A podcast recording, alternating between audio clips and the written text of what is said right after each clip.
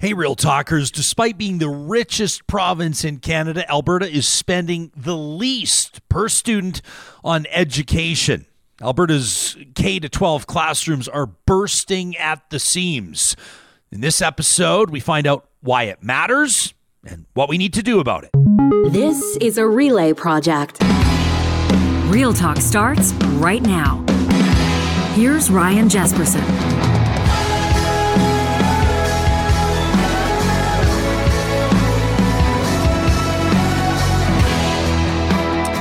Want to welcome you to this episode of Real Talk. Today, we're we're talking straight to you, parents. We're talking right to you, school administrators, members of the general public, taxpayers, current students, and students to be if mom or dad are streaming the show in front of you. And real talk is your ambient noise today. We thank your family for that. We're talking about alberta's classrooms and how they're bursting at the seams. In the latest issue of alberta views magazine. In just a second we're going to be talking to a teacher who's going on the record today. We're going to be talking to an author, a journalist who also happens to be the parent of a, a kindergarten student. We're going to find out what classroom looks have been through the 80s, the 90s, and, and, present day, and whether or not class size actually matters. We're going to be looking to our live chat today. I have no doubt there's going to be more people in there than there were a couple of weeks ago because some of you,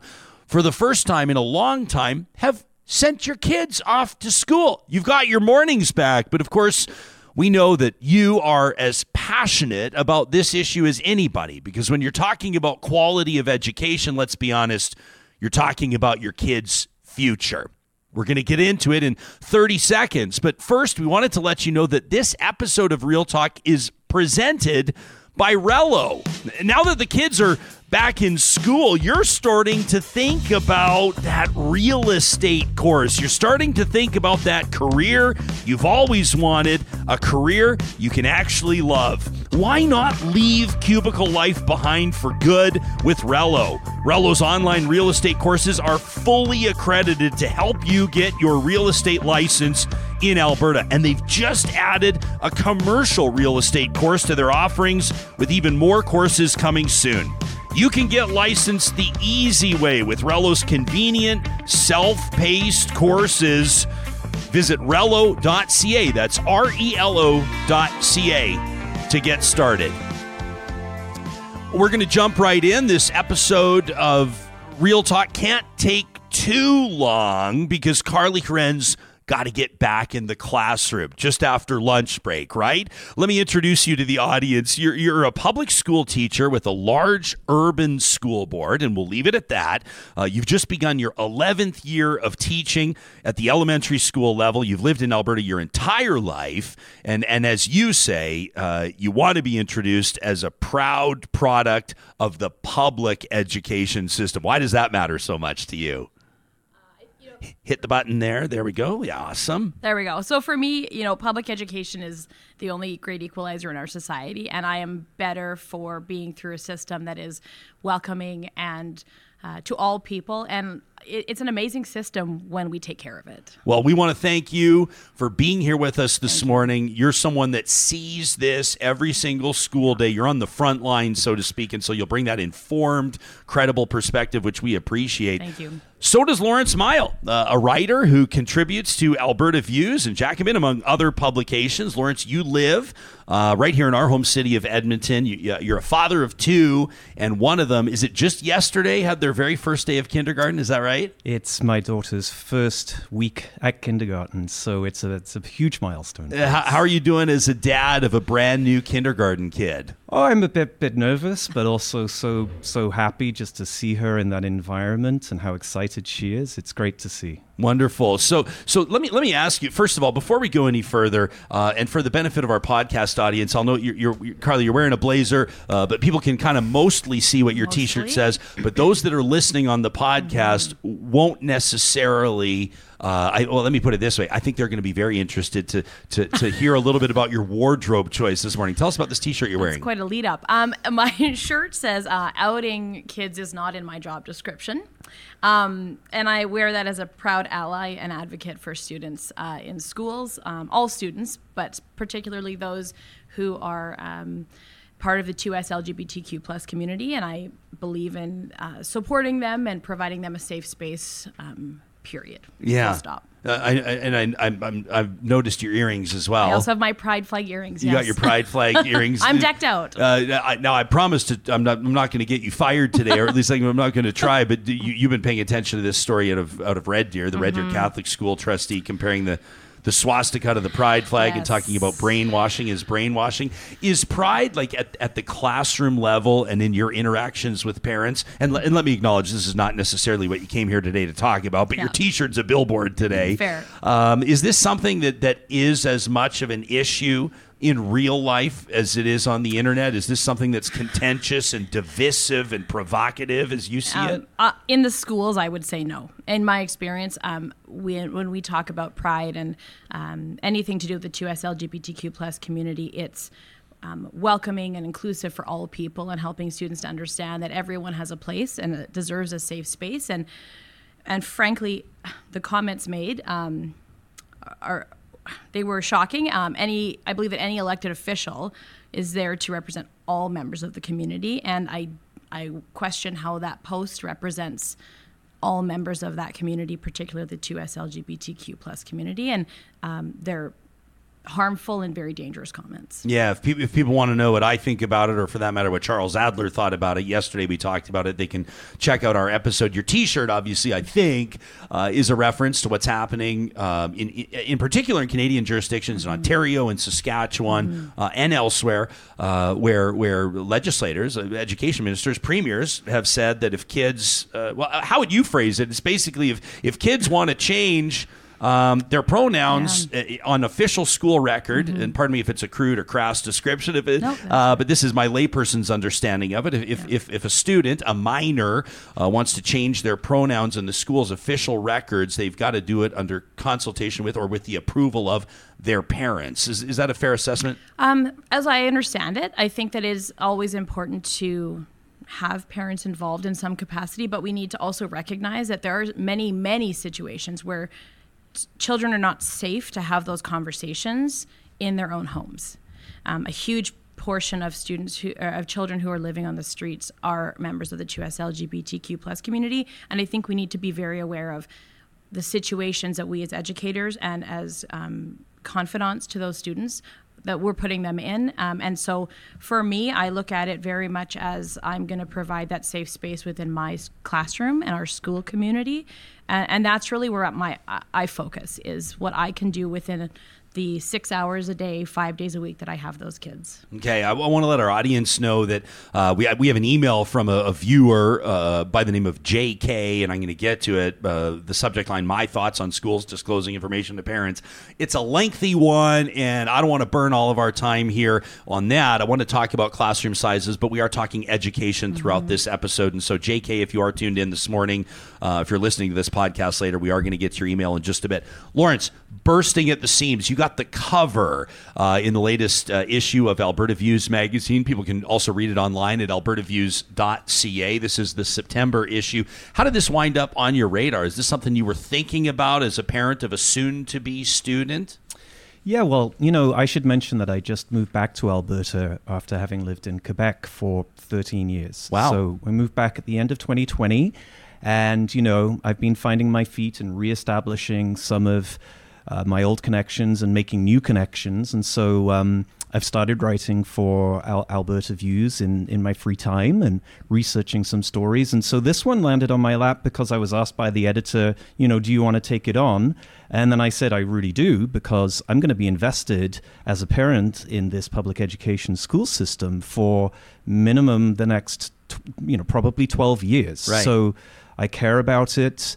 Um, I'm also a product product of the public education school system. I graduated from Victoria High School here in Edmonton, and uh, prior to, to living in Canada, I was also the, the product of public schooling in England, in rural England. So, you know, it's colored my whole life being in the system. I, I likewise believe it's it's it can be the great equalizer, and I believe in it. Now you're still a relatively young chap, if I may say, but but things have changed um, for all of us, uh, you know, because obviously th- things are changing all around us, uh, you know, consistently and perpetually. Uh, so for me to ask you to compare schooling in England versus schooling here, you're probably going to fire back at me that it's been several years since you graduated, and maybe it's apples and oranges. But all things considered, maybe you could adjust for inflation or the passage of time. How would you compare what you saw or experienced in England versus what you see or experience in, in Canada, Quebec, and Alberta? Yeah, that's great question. I mean, obviously, it has been a long time since I was going to public school in England. Uh, I certainly always benefited from small classes, I will say that. I think I benefited from a well supported education system. Uh, when I moved to Canada, there was a lot of adjustment because of the curriculum being different. Uh, I was behind in certain areas. I feel like I was probably ahead in others. It, it all evened out. Um, I'm I'm old enough to remember that um, there was a big shift in education during the 1990s. That there was an era here in Alberta of of austerity. Um, I had already graduated by that point, so I think that our system has had a couple of phases where it's suffered and it's been under a lot of stress, and we're, we're going through another one of those phases right now. Uh, you're, you're nodding your head, Karlee. Do you remember? So you you started teaching what 11 years ago? Is that right? You're, you, do you remember your? You, you, I'm sure you do remember your very Oh, first I? day in the classroom. um, a- amongst your other observations, what do you what do you remember about your class size 11 years ago? Well, I have to say, when you're talking about the 90s, I didn't want to pipe in and say I was a student uh, in elementary in the 90s. But, anyways. In uh, elementary? yeah, sorry. Okay. Um, as, you know, my first year, uh, overwhelming to say the least, I think, for most teachers. Uh, the needs of the students really haven't changed. Um, they're coming in with complex needs. The difference is is the the amount of students we're seeing, the amount of complex needs, and the lack of wraparound services that we can access for those students. We don't have timely supports um, for these kids with needs, and um, that's having a great impact on their success and the and the environment in the classroom. Uh, not to mention the lack of space from these ballooning class sizes. Um, you know, my first class was I think 24 students. Uh, my my largest was 30, um, and uh, in Division two, so grades four to six, Okay. and so big. And and how about this year? Uh, this year, we're I've lost a few students with registration. My I'm at 26. Um, some pretty complex needs. Um, I suspect, based on my my school, that we will have. I'll probably closer be closer to 30. Closer to 30. Yeah. What do you think would be optimal? Like if you were calling the shots and if budget wasn't an issue and if infra in other words if if, if, If square footage wasn't an if you ran the world and square footage and nothing else was an issue, how many kids would be in your class? I, I think really realistically 20 would be great uh, for Division two, and I say that because right now we're dealing with a new curriculum, which are interesting, and uh, the needs of students, whether they be hangovers from COVID, um, major mental health issues, social emotional regulation issues, those things need to be addressed by the school because there's they're not being supported elsewhere in society, and so the needs of those things tend to at times overwhelm the academic work that needs to get done. And so I think being able to address not only the academic supports, but those other things for a smaller group of students would be much better than if I'm trying to do it with a 10 additional students. So 20 would be great. Um, realistically, 24 is probably nice. Okay, uh, Laurence, let me be the the sort of hypothetical critic of your piece, Mm-hmm. um, and I'm going to look at this and I'm going to say, bursting at the seams. You know, the, the, if if I'm the hypothetical education minister, I'm going to say something like, "I can appreciate Mr. Miall's concern. We're aware of strains on the education system. We're also aware that Alberta is facing a population boom, and we're building schools as fast as we possibly can." Then this hypothetical politician would rattle off all the new schools that they're funding, and then they would say, "We can appreciate that people are concerned about class sizes, but we're confident that the teachers of today and tomorrow are able to take into special consideration all these kids' needs." How would you respond? I'd respond to that in two major ways. First of all, this same government has stopped tracking the data. Okay, so that's big. From 2004 to 2019, we collected province wide data on how big class sizes were. Um, and we don't do that anymore since 2019. Um, the other thing I would say is that there are definitely classes that are bigger than 30, bigger than 35, bigger than 40. Bigger than 40. Absolutely. Like I started this this piece starts with uh, a teacher in uh, Northeast Edmonton who was the day I talked to him. The following morning, he was going to have a class of 43. And um, I met that teacher because I sat in on a University of Alberta class for student teachers. So these are teachers who are entering the field for the first time. When we when I asked, and that's about 40 student teachers I was talking to that day, and when we asked for a show of hands, like how many of you have classes of over 40, there was three hands that went up for sure. When we said over 35, we had about a half a dozen. So those classes that are at the extreme end of, of the size are, are definitely out there.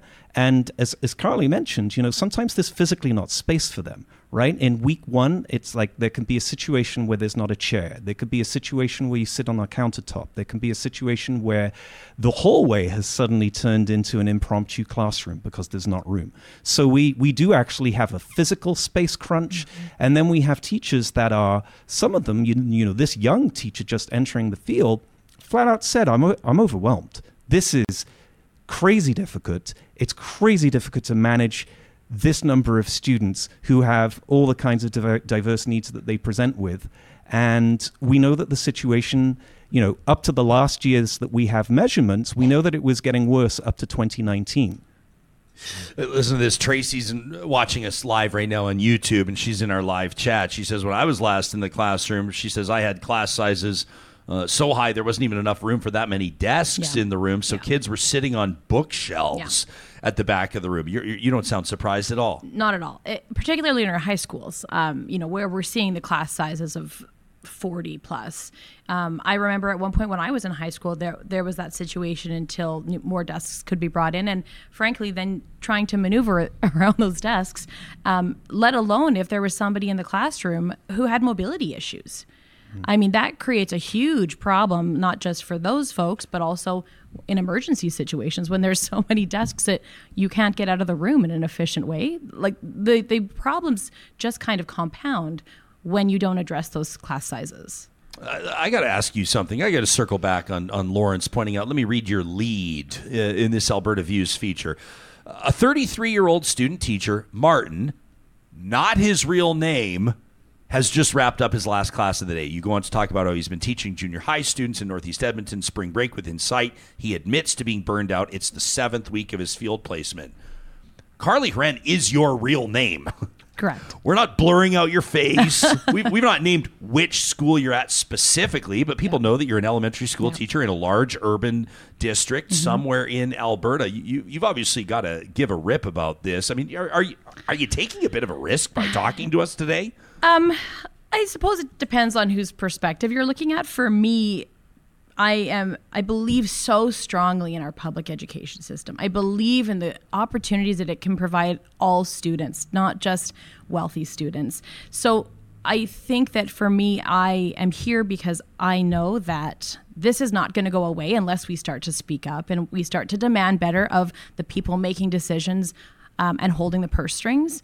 And and the students in my class and th- that I've taught for the past ten years deserve better, and they deserve adults in the society who will advocate for them because they don't have a voice in the way that we do. So uh, I'm pretty stubborn when it comes to speaking about this because I know that there's a need and that, and my students deserve that.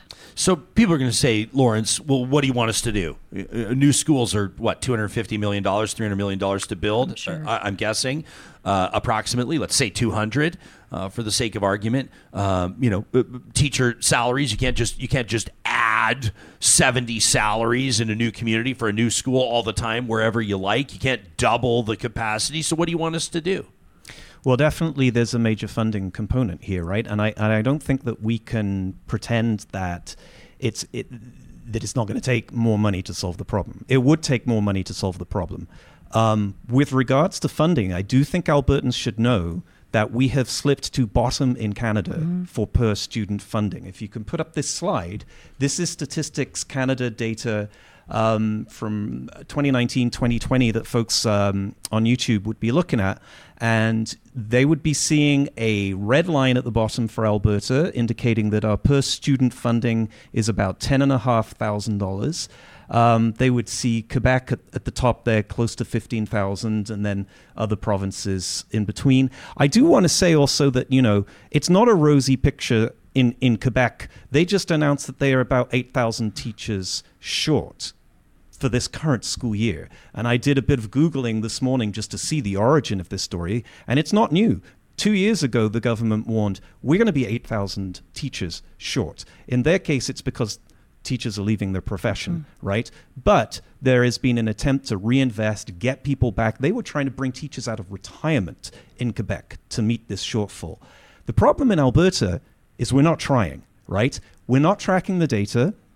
So we used to have class size targets. They were th- the maximum that we recommended was 17 students at K to 3.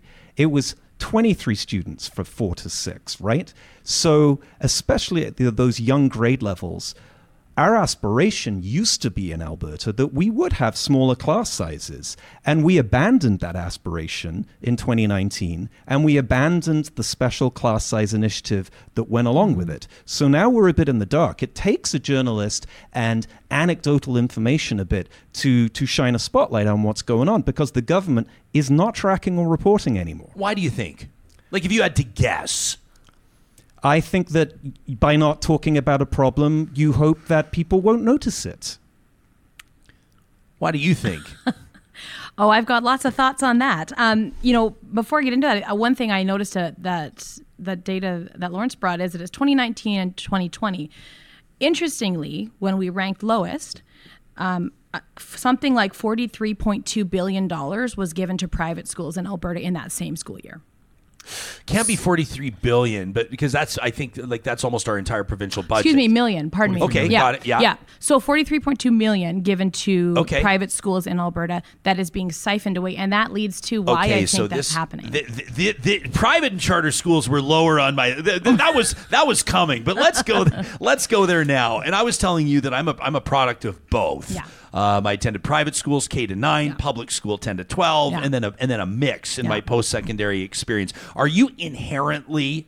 Uh, Against, I mean, that's kind of loaded language, isn't it? I don't, maybe I should. How do you feel? Did you have a strong Um, feeling about yes. private or charter schools? I will always, always side on the side of public education and equitable public education because there are no stipulations for who can come in, who is allowed, and there's no criteria that precludes students from getting into public education. Whereas that is the case for charter and, and private schools. And, you know, to your previous question, why is this happening? It, it's really a systematic and intentional plan to under mine public education through siphoning of money. Yeah. That's what it is. It, we, when we look at the, the amount of money going into private and charter schools in this province, it is pulling money from our public education system. So we're seeing class sizes sub 40. We're seeing infrastructure issues where students can't physically move around the room or library spaces are being used as classrooms. And that is specifically because we have the same pool of money that we have for education in Alberta, but more is being pulled away to serve wealthy elite, the 1 to 2% of students in this province who attend private and charter schools. Yeah. Where the majority of students go to public education and they're losing out. let me push back a little bit Sure. because because i've heard it all and and i know that there's going to be a lot of parents i, I guarantee one Mm-hmm. one will email us to talk at ryanjespersen.com Mm-hmm. and they'll say we're not wealthy or elite we just prioritize this and i'm working two jobs so my kids can attend x private school because this is our priority and this is what our family has decided. So, so we'll hear from that crew. Uh, we'll also hear from other people that say the lion's share of my property taxes designated for education. And Laurence, you, you can fact check me on this if, if I'm wrong, but I don't think I am. Uh, the lion's share, while Alberta does give more of, of a tax share uh, to private school parents and families than any other province. 70%. Seventy percent, um, which I've spoken. Uh, former uh, uh, minister, former deputy premier Thomas Lukaszuk was very proud of that, and I know that a lot of parents have been satisfied with that. Private school parents have been satisfied, not like they all speak collectively, but many have said that's fair.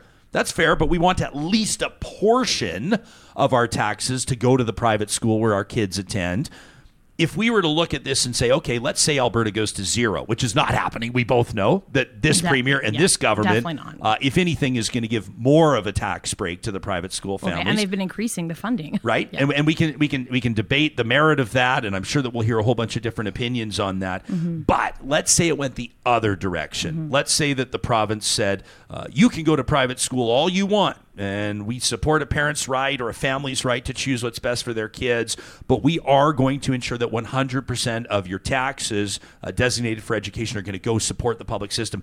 Then are you cool with private schools? Um, that we'd be getting closer to me being cool with private schools. Um, I think for me, I look at it as a societal issue. You know, we have to look at what we want as a society and whether we want to have a two-tiered system because the reality is these schools do create a two-tiered system. It is not open to all students and and for those families who have prioritized it and work two jobs, etc., that's fantastic and I admire that dedication, but the reality is majority of working class families cannot put be in that position.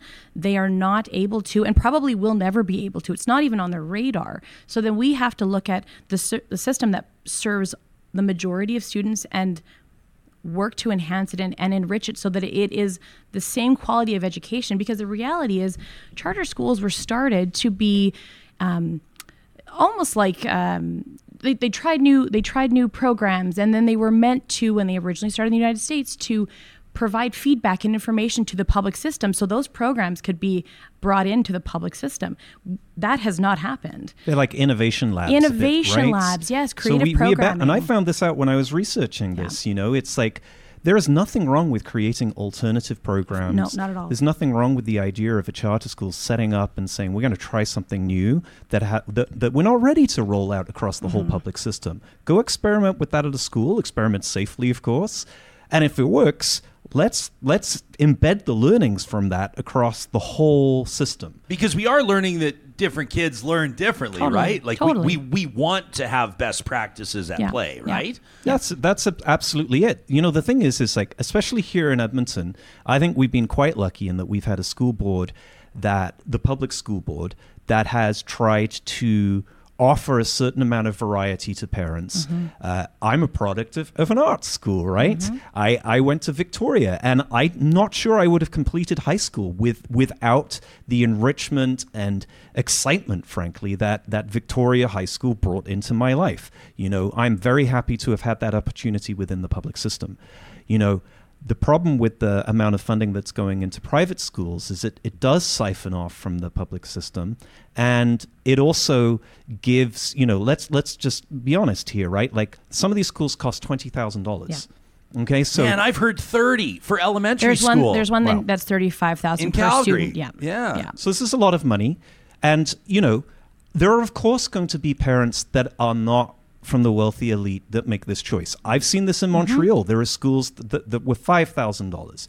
Some families, working class families, will just about do that. Will cobble together the 5000 mm-hmm. to give the best to, to their children. Okay.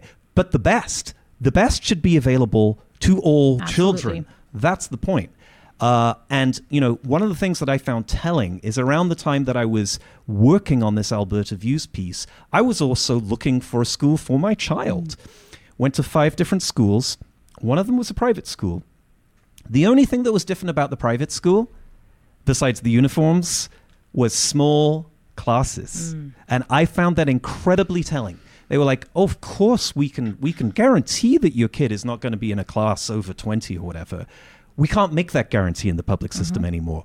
And that's a problem. And why are those students in the public system less deserving of support and timely support than students who are going to private and charter schools? I mean, that's a killer question Thank you. because you can't attempt to answer it without sounding like a real jerk. Well, Yeah. you're saying there's Right. there's kids who are worth thirty thousand dollars of funding, and there are kids who are worth ten thousand dollars worth of funding. And I, I I do want people to understand we're sitting here in Edmonton. This is not an urban problem uniquely. Absolutely not. Fort McMurray. I looked up. I just this morning because I'm a keener. I like to do my homework before coming on to a show. boy. In the budget year I was looking at, which was I think 2019 2020, they had an 8.7% enrollment increase and their funding was rolled back by a million dollars out of a $73 million budget in Fort McMurray, one of our fastest growing school regions. Well, and I think the problem too is the funding model we're currently sitting with in this province. It is a, a weighted moving average over three years. And so um, in urban centers that are having an huge influx of enrollment, they are not getting the amount of money stu- per student that they should be getting if it was a per pupil funding model. So you're getting students who are coming in with less money provided, which means the services and supports they get in that school are drastically impacted, whether that be physical space, whether that be access to um, technology or wraparound supports, mental health supports, etc the reality is kids are coming in with less funding, so they're getting less for Yeah, we need we need to discuss the weighted moving average. I know it sounds boring. Can, can we discuss the weighted moving average? It does sound boring, but I have faith in you, Laurence, that you will make it compelling and exciting. And I'll tell you what, um, our live chat is humming. Like, it looks like a stock ticker right now, and so I want to leave some time to get to that. I'm also curious now. He did, he just dropped in the little the little tidbit about the uniforms, and I remember a very interesting debate when I w- when I was a youngin. Uh, the private school that I attended at the time did not yet have uniforms. It does now, and I remember discussion around that, the, the pros and the cons of moving to uniforms, and and uh, and there are jurisdictions around the world, of course, where public school I, I students wore them. I wear wore them uniforms as well, right? Until the age of 14. So, so there you go. I, I, I just want to pick, and that might not have anything to do with what we're talking about, but, but maybe it does. Uh, more with uh, Karlee Hren and Laurence Miall in just a second. We're talking about Laurence's feature in Alberta Views magazine, Bursting at the Seams. This is the September issue of the magazine for engaged citizens. And here at Real Talk, we're really proud to partner uh, with Jackie and Evan and the entire team at Alberta Views. We wanted to let you know if, if you'd like to subscribe to Alberta Views, if you'd like to read more journalism that cuts to the heart of the issues that matter to people in this prairie province, you can subscribe right now by visiting albertaviews.ca. You're going to get 50% off the price of a one year subscription, which means it's going to be 20 bucks to get 10 issues. What? 20 bucks to get 10 issues delivered to your door. Just use the promo code AVRJ. That's Alberta Views, Ryan Jespersen, AVRJ at albertaviews.ca. Are you following Kuby Renewable Energy on Instagram yet? Now, I have a vested interest in their latest post. This is so much fun. You got to check this out. They're at Kuby Energy on Instagram. I had a chance to join some members of their leadership team at the recent Casa Golf Classic at Blackhawk. I was proud to host it, in fact, and, and Kuby, one of the big sponsors of that tournament. Don't judge me. I know my swing looks absolutely terrible, even worse when it's captured on video and played in slow motion. But the point is, this is a group of leaders in the sustainable and green energy space that also really understand and prioritize giving back to and investing in their communities. We're so proud to partner with Kuby Renewable Energy, and I'd suggest you give them a follow on Instagram if you want to see more great content like that video from the Casa Golf Classic. The family owned Dairy Queens in Northwest Edmonton and Sherwood Park want to let you know that the September blizzard of the month is now available in Palisades, Namao, Newcastle, Westmount, and in Sherwood Park at Baseline Road. The sweater season may now officially commence with the pumpkin pie blizzard treat. Uh, this is uh, one of the classic fall flavors featuring the world famous soft serve mixed with real pumpkin pie pieces. Even better, garnished with whipped topping and nutmeg, the most quintessential fall spice. You can pick up the pumpkin pie blizzard. Let them know that Real Talk sent you at the Dairy Queens of Northwest Edmonton and Sherwood Park. Also, a heads up if you're a professional engineer, if, if this episode is finding you somewhere, anywhere in Canada, and you've got your P-Eng, Apex Automation wants to hear from you. This is Canada's fastest growing automation firm. They're working across industries in the energy sector, in food and beverage, in economics. I mean, they are working with dozens and dozens of clients across Canada, into the U.S. as well. A brand new field office in Texas, and they're looking to hire. If you would rather work for a team that puts people ahead of profits, than where you are right now, where you feel like your productivity and your potential is just being stifled? Take two minutes today and check out the careers link at apexautomation.ca. Hanging out with author and uh, elementary school parent Laurence Miall, and we're talking to a veteran teacher of 11 years, an elementary school teacher, Karlee Hren, here discussing the latest feature in Alberta Views magazine, Bursting at the Seams, Alberta's overflowing K 12 classrooms. More on that in just a sec. Uniforms, what do you think? it's it's such an interesting topic. I recall in in high school using that as like a debate topic. Right? Yeah. Should we, shouldn't we? That's kind it's a good one. It is a good one. Uh, you know what? I, I'm so torn on it. I think when it comes to freedom of expression, let the kids wear what they want. They're trying to figure out who they are and you know explore the, their identity. At the same time, I mean, it, it would be about a matter of cost. Yeah. You know, it, things are not cheap. If it's cheaper for families to pick what they all, what they wear, then let them. I it's the least of my concerns right now when it comes to education. I remember the debate back at Glenmore Christian Academy in the, in the in the late '80s, early '90s when when they were making this decision. Ultimately, decided to go with uniforms, um, and, and, maybe this is BS. I don't know, but but it, it kind of seemed to make sense. Was that if everybody's wearing the same thing, mm-hmm. if there's a uniform look, then you take out the pressure. Yeah of I don't even know what the hottest brands are right now, but I remember like back in the day. I mean, I would I would really date myself if I started talking about what the hottest brands were. But but you took that pressure yeah. away. That uniforms created the equal or the yeah. level playing field. There's, you grew I, up wearing I, uniforms. Yeah, I mean, I can see the argument for that. If literally everyone is wearing uniforms, you know, no one can go buy Gucci or Benetton or whatever it is nowadays and, yeah. and distinguish themselves in that way. So there's no jealousy and competition. You know what? What I saw when I lived in Montreal, though, where there's a large number of children who are in private schools, is they really stand out, and I think that the uniforms are chosen for that reason. They want to stand mm-hmm. out. Their parents want to make this statement that, like, my my kid is special and different, and frankly more affluent than others, and and you know many of them might be proud of that. So it can be sort of contentious if like not everyone has gone down that road. But I would agree with Karlee. It's probably not the the most important thing. Let's uh, jump into the live chat here, and, and I'm going to read just a whole bunch. Um, if one jumps out at you in particular, I want to give you a chance uh, to address it. I love shows like this where I, I promised we'd have you back to school by the lunch break, but we're going to let this conversation breathe a little bit because issues pop up. And, mm-hmm. and I told both of you ahead of time, didn't I? I said the live chat's going to have some say about yeah. what we're getting into. Uh, Tony says, I have many family members and friends that are teachers. Their classes are bursting at the seams. Uh, they're making the most of it, but it shouldn't be like this. More stress uh, is not healthy. Final Buzzer says with class sizes that big, like Laurence is talking about, there should have been an online option that stayed in place. That strikes me as more stress on the teacher, wouldn't it be?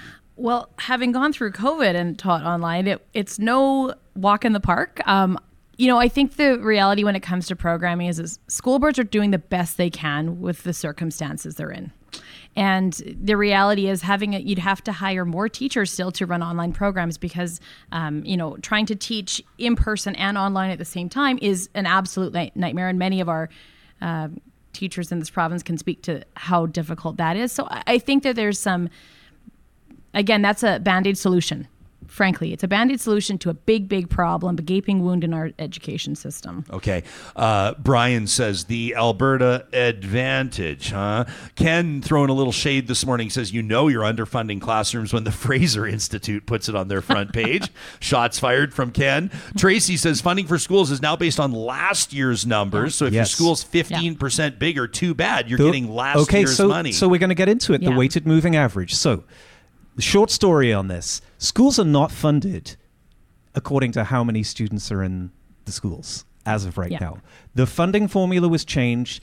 It, the new one was implemented in September 2020, and under the weighted moving average, school boards get funding based on last year's enrollment. Mm-hmm. That's worth 20% of the weighted moving average.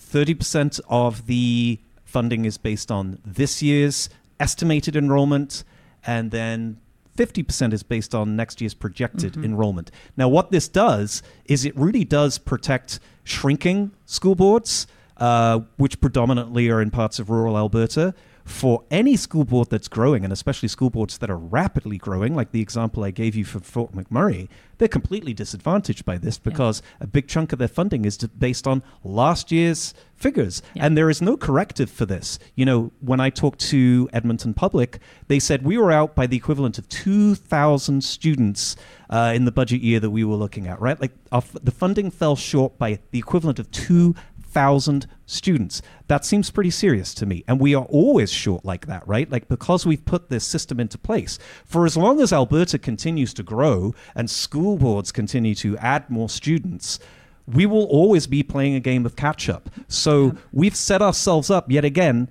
to to fail in this Yeah. regard. We've not set ourselves up for success. You talked to Trisha Estabrooks. Uh, you, you, you write about it in, in your piece. She's the chair, uh, Edmonton Public School Board's uh, trustee there, obviously, and, and a former journalist herself. Um, what struck you most about your conversation with her? What She's a straight shooter, eh? Yeah, I mean, she she said we don't have enough schools. We asked for, I mean, I forget the exact number. I think they they in their because each school board has to put to Alberta Education and Infrastructure the number of schools that they need. I think uh, Edmonton had said we want twelve. They got one, right? So there's there's something going on. Um, I think in both Calgary and Edmonton, uh, other parts of Alberta, where there's a lot of growth happening, and we are not able to meet those demands quickly enough. And of course, this is an infrastructure problem, right? So it, it understandably takes time to Yeah. build a new school. We can't just magically create them because there's 2,000 new families in a given area, right? We're going to mm-hmm. have to solve this problem, but something's broken down somewhere because we're not able to project demand in, in anything like the sane, rational fashion that we should be able to. I think that's where the frustration comes when it when when the narrative is we're funding schools, we're building schools. Those schools are three to four years out. So the students in Oh, at least. time, at least Politicians exactly. love making well, announcements. Exactly. If they've if they've broken ground, perhaps four years, right? And so the the narrative is that oh that that all this is being done when in reality students are drastically impacted by that process no matter regardless of why it takes so long in a very negative way and they don't see the possibility of having reduced class sizes or s- physical space for themselves by addressing those infrastructure needs and we're doing it at such a slow rate that like you said we'll never catch up Laurence. we'll, and- we'll never catch up And let's look at our old schools too. I mean, you know, my, my kid's going to a school that is a hundred years old. Yeah. The building is over a hundred years old, and look, I'm very happy. Uh, you know, I think it's going to be a great experience for her. But a lot of schools don't have the air purifiers that we need. We we we talked about this during COVID, but now we have a new problem, and that there's wildfire smoke, right? Yeah. So, you know, frankly, in a province that that uh, has pr- big surpluses right now, Thirteen billion dollar surplus that's last Yeah. year. 30 And I understand that this doesn't happen every year. You know, we're on this roller coaster Yes. ride uh, of of the kind of fossil fuel economy that we that we live in. And the finance minister would remind us that we've got some significant debt to pay off. We've got debts to pay off, but if we pay off debts at the cost of children's mental health, being able to breathe clean air, Yeah. you know, some a teacher reminded me just the other day, you know, like when we when we have the kind of smoky conditions that we do right now, we literally can't let children outside. So Yes. how are we going to accommodate for that? If this becomes the the annual reality, should we not be investing in in good indoor recreational space as well? Because this is the thing for for many communities and for many families, like schools are the hub. That's that's the lifeline. So if we don't invest in them, kids don't get, you know, if they don't get nourishing meals at home, if they don't have recreational opportunities, there's no books at home. Where are they going to get it from if not the school and the libraries? Libraries. First day of school started off as a bit of a bummer for not just your yes. kids. Yes. Uh, we went out for in- morning recess, but then we're indoors because the air quality dropped so badly. And I really appreciate what you said, Laurence, because I can't open my windows. Um, I I teach in a very old building. Um, the there's no airflow, and we are restricted in the physical space we have to access areas to move and get these kids moving around, and it it really impacts just just kind of the feel of the day in a big way. Yeah, I mean, kids need that outdoor time. I'm, I'm convinced of it. I see my daughter, how she is emotionally after four hours of playing outside versus being cooped up indoors. Yeah. Like it's, it's, we, we've got to do better for children than this. Uh, live chat. Michael says Alberta charter schools are completely different than American ones.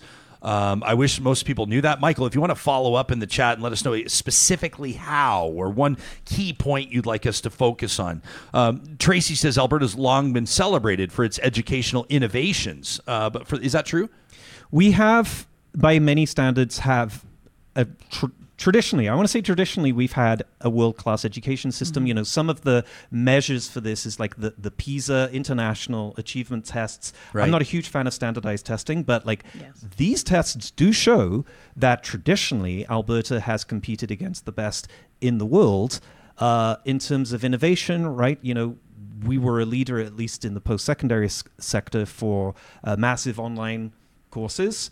Um, I think the school choice that exists here in Edmonton, I think some people would point to that as, you know, an innovative approach to giving parents choice within a public system, and we could go on. So I would agree with that. Okay, yes. I'll, I'll, finish Tracy's thought, or, or she's going to write in again and say, Jespersen what the hell? Uh, Alberta's long been celebrated for its educational innovations, but for the first time this year, says Tracy, I had to admit to international researchers that we have nothing to offer. I mean, that's a uh, that's a heck of a uh, way to feel. Um, you that that struck a chord. I could tell when he when he touched on standardized testing. You just immediately yeah. responded. Recoiled. Yeah. yeah. You know, uh, I think to to um, the commenter's statement is when you look at provinces and territories who have used our curriculum for years and we've had this great relationship um, and and working relationship and they've come to us for resources and they're running the other way as fast as they can when we have new curricula put in place, that says something. You know, I'm not a fan of those standardized tests either, but it does speak to the success of our public education system. And frankly, I'm going to shout out to my colleagues how hard teachers work in this province to how, to ensure their students' success, especially in the face of incredible battles and sometimes insurmountable odds. Can you uh, like when we when we talk about basically teachers, mm-hmm. um, and I know you, you've probably heard this, right? Uh, oh, it must be nice to have, you know, right? oh, I've heard it all. You're done every day at three. Uh, you know, you, you, get every weekend off. You get your whole summers off. Mm-hmm. Basically, quit your bitching is mm-hmm. what people are saying. Yes. Uh, and and then you also hear of teachers that on on uh, relatively. I mean, if if you look at the going rate for people that have uh, attended university and got at least one degree, although it seems to me, anecdotally, again, anecdotally, it seems like there's more graduate students. Mm-hmm. Like I'm talking more yeah. more teachers with master's yeah. degrees these days. Yeah. If you look at the starting salary for people with master's degrees, I'm not sure that, that teachers are uh, fairly paid, let alone overpaid. I but I agree. do know also. I mean, I, I'm going to sit here and I, uh, I'm I'm the kind of twisted up weird one. I'm I'm all over the map. People will say I'm a left winger, I'm a right winger. It's not true. I'm I'm pretty issue specific on mm-hmm. things, and so I can, in my mind and in my world, justify support for private schools and also justify more cash and more resources for mm-hmm. public schools. Like I I, I can kind of get into that one. Um, but it is not unusual, as if I need to tell you this, for Pete teachers to be paying out of pocket uh, for classroom resources. As a matter of fact, yeah. uh, let me ask you in the form of a question: mm-hmm. uh, Is that the norm? Um, I would say yes. I think there's been been a pushback, at least in the people in my circle, to um, recognize that we cannot carry the burden of an underfunded system on our shoulders, and um, you know, I want to address one thing you said because it's an argument I hear all the time about, oh, teachers get summers off. I think people need to understand what deferred salary is. Deferred salary means I am getting a 12 month salary that is split over um, the time, or excuse me, 10 month salary that's split over the 12 months that I work. Um, and so I'm getting less per month that I've earned uh, in order to continue getting a paycheck that I've already earned in the summer. So I'm not being paid for summers off. And so I think there's a just a general misconception and and this notion that because people went through school as a student, they know what it's like to be an educator in a school. Um, things are that's not the case. um, it's not the case. And I mean, I I have spent a lot of my own money thousands and thousands of dollars in books. Um, I have a very big classroom library, and I don't do it to have people recognize it. I do it for one reason and one reason only, like my colleagues. We do it because we know it, it, it supports the success and overall environment for our students. Johnny and I were talking about this off air uh, a while ago. It's it's always interesting to see um, what the up and coming crop looks like in your profession. And uh, I mean, there's, there's there's dire headlines everywhere about the state of Canadian media, and I wonder like what. I, I don't want to go on the record, but just just between the three of us, like I wonder what tell anybody. I wonder what 19 year old in their right mind uh, would look for a career in journalism right now, and that is so discouraging. Isn't that a gut punch, well, Laurence? you know, this is it. Like journalism and, and, and teaching are obviously very different occupations, but you know what they have in common? They are fundamental to the functioning of a democracy. Hundred percent. If you don't know what's going on in a democracy, like if you as a citizen don't understand these issues that we're talking about right now because journalists, you know, are they're not enough of them to tell these stories, which I believe is actually the case right now. There's not enough journalists to tell these you. stories, then democracy suffers. And democracy sure as hell suffers if we don't have a good public education system, right? And you don't have to go back that far when public education was not the norm, mm-hmm. right? It was it was a choice. You could leave at 14, and you know what? There were there were plenty good enough reasons back in the day for that to be the case. Nowadays, I think people would make the argument that a public education system is is is pretty vital because so many jobs require an education. I can't really think of too many where and and Lois Hole, you know, our former lieutenant governor, I've I've forgotten the inspirational quote that she gave, but she basically said something to the effect of everything we've achieved as a society over the last hundred years is because of public education. It all starts there. Lois Hole, uh, who, one of Alberta's crown jewels. I think it's fair to say a, a beloved Albertan. Can I- can I add something to Well, I that? wanted to, add- yeah, please do. And I- and and and and in and, and in continuation of that, I wanted to ask you what you see uh, with the upcoming crop of educators. I mean, Laurence's piece opens with a, a student Mm-hmm. teacher burned out after seven weeks. Um, well, I, I think too to Laurence's point, I we have to take a step back and look at what we want as for our society as a whole. That's the general the general notion that we need to have when we're talking about public education. It's we can get into, lost in the minutia of funding and models and this and this, but if we want to have a successful public edu- or a successful society, one of the foundations is public education. And it's not just that they're learning academic um, concepts or skills. It's that now, as Laurence pointed out, there's a, a myriad of things that schools are now taking on to support students. Those mental health concerns, learning social emotional skills, teaching manners. That I'm, that's a very basic thing that I spend a lot of time on with my elementary students. And so if we start to erode that or, or allow this erosion to continue, what is our society going to look like? And you know, to your question about student teachers or the future of, of teaching, I worry about it. Um, I I know a lot. Like this is my eleventh year. I know a lot of um, colleagues and friends who are making exit strategies, and they are planning, finding ways out. They are making plans and prepping, um, a- and that's a scary thought because you then have teachers retiring. You have a chunk in the middle who have left the profession, and then you have these new folks who are coming in who are going to struggle without support from their colleagues, who won't know kind of the dynamics of the profession and how to navigate the overwhelming feelings that you get in this role. Can I, uh, I? I try to not end interviews on a bummer, but sometimes uh, real talk, Can't you know, it. it is what it is. It's real. Um, but but we open, uh, and, and again, people can read your piece at albertaviews.ca. They can subscribe on the website as well. But you you open with a 33 year old student teacher, Martin, not his real name, and you wrap your piece uh, with 43 year old Carly. Uh, Not this Carly, No, a different Carly, um, spelled differently and everything. Uh, a teacher with more than a dozen years of classroom experience, uh, and and and Carly's statement is quite striking.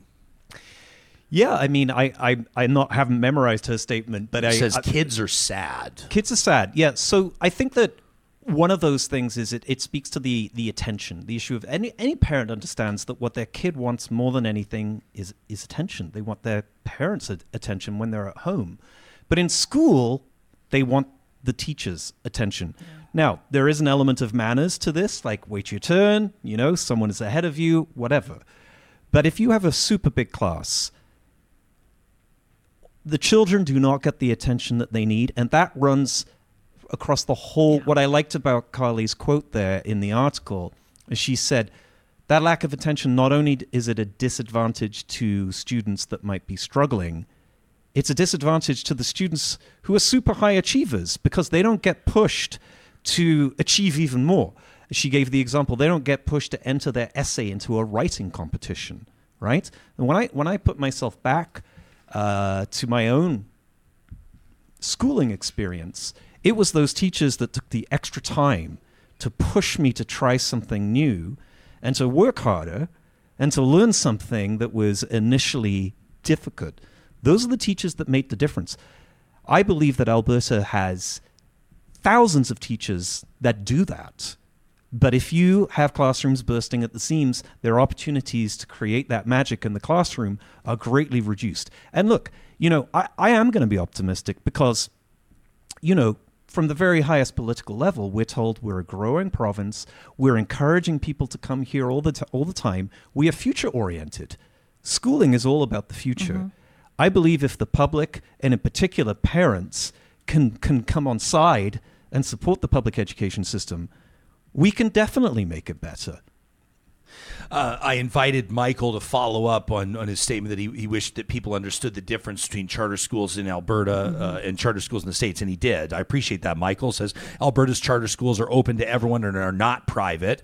Um, they specialize in, in, oftentimes specialty programs like traditional learning. Uh, school fees are similar to neighborhood public schools. Um, does that align with, with what you understand about how they're, how they're operating or what the structure is? Yeah, I think we need to go back, though, to the original, what we were discussing earlier about what's, what's the key concept behind a charter school. It's to try things out, spread them out across the system. The selection criteria can be quite different. I mean, the thing about a charter school is that they're all they're all completely unique. So um, there are governance issues that are quite different. Mm-hmm. I certainly don't think that, that, that this would be a constructive conversation if we if we got bogged down in the details about charter schools. I think the point mm-hmm. here is that we've got to safeguard the funding and grow the funding for yes. the public system yeah. because again, we're bottom in Canada. I don't know how many Albertans would be proud of that fact, yeah. given how vital education is going to be to our future. I think that, that a lot of people are going to be learning a lot uh, and coming to a realization after listening to this podcast or watching this episode. Um, I told you that there would be people with uh, informed and lived experience in our live chat. Listen to this from Donna, who says students with gaps in learning due to depression or anxiety uh, may need more than just sitting in a classroom with 30 other students. Uh, Donna says students from the Young Offender Center are, are brought to us by social workers. Uh, sounds like Donna is doing uh, important things with her career. Uh, Mark here, Mark Doran, who's been a fierce advocate for everyday Albertans. He was on the show just a few weeks ago talking about orphan wells and all mm-hmm. kinds of stuff. If you want to look back in our episodes, he says, Do I have to repeat the broken record? Raise oil and gas royalties. They're a pittance, they're the lowest in the world. Uh, put the money into social programs, not foreign investors pockets. Yeah. Uh, that from Mark. I, I, don't have to remind everybody what's happened to every single premier that's talked about a royalty review, though. Rachel Notley, Ed Stelmach, the two most recent. For whatever reason, Albertans tend to punish the premiers or the political leaders that would suggest that maybe we should get more bang for our buck, that maybe we should get more for our natural resources. Uh, well, Justin, and my question would be: yeah. Aren't kids worth it? Aren't kids worth us pushing back against? These billion dollar companies don't these kids deserve a society and a communities who will advocate for them and fight for the very best that they should be getting and as they grow into the, these citizens of our society it frustrates me to no end that we sit here and we we and I say we, I'm obviously generalizing, but things are spewed about the future and this and this and how we're doing all of these things when we're actually not. And my amazing colleagues are picking up the slack and supporting kids in every way they can and driving themselves sick and making them unwell mentally, physically, all the above to do the best that they can for those students and are still getting crapped on left, right, and center. And and and you know, I will go back to the funding formula even though it's it's kind of a bit wonky because if you're not putting money in that's equal to the number of yes. students in the system in a given school year, that's a big problem. The other thing I think was a real learning journey for me in writing this piece is how much paperwork and administrative mm-hmm. work is dumped onto teachers to try to make the case for extra funding for students that need it. So, a kid who shows up from from Ukraine with little to no English, do you think that kid should maybe be given extra support to catch them up to, to, to grade level for English. I think the, the, the most people would say, yeah, we need some extra support, support for that kid. Well, the case you have to make to Alberta Education, uh, the the annotation that you have to do on the essay, uh, the special forms that you need to complete, and then this the support may come six months later. Who are you talking? You're talking about the teacher does this paperwork. Yes. Do Yeah. you, Yes. do you have personal experience in this by chance, or know people that do? Yes, lots of lots of paperwork, lots of documentation um, required for any type of support, whether it be English language support, whether it be behavioral support, speech language support, and that and the reason that that is the case, um, you know, the paperwork aside, you're saying six months. Well, we're looking at you know, a year, two years. So these kids are now being triaged basically at school levels to because they are only given a certain amount of spots to see a speech language pathologist. And so there are students who are not getting the supports, those wraparound supports that they deserve and are in need of because the, those specialists. Um, those are the first people to get cut with budget cuts when there's not enough money. Um, they are working one of these specialists to you know a thousand students. So when we really get through all the mud, kids are suffering because of the lack of funding. Period. Uh, we, we haven't even touched on like a child arriving from Syria or Ukraine or elsewhere uh, with uh, quite possibly and- and maybe even quite likely um, some mental health needs as well. Uh, that's that's absolutely that's absolutely happening. Abs- yeah. and yeah, you know if if children are given small group or one-on-one time and attention from a specialist you know i think that in many cases they can overcome the really challenging backgrounds that they have. But you know this is one of the reasons there's so much pressure on alberta's education system is mm-hmm. that we are in a sense we're, we're a victim of our own success. People want to come here. They want to and families want to put their kids into the public education s- system um, at a higher rate than they do in other provinces. In quebec the rate is lower than it is in alberta. The private system is bigger. The public system is, is smaller proportionately. So we've we have over many decades built something really good.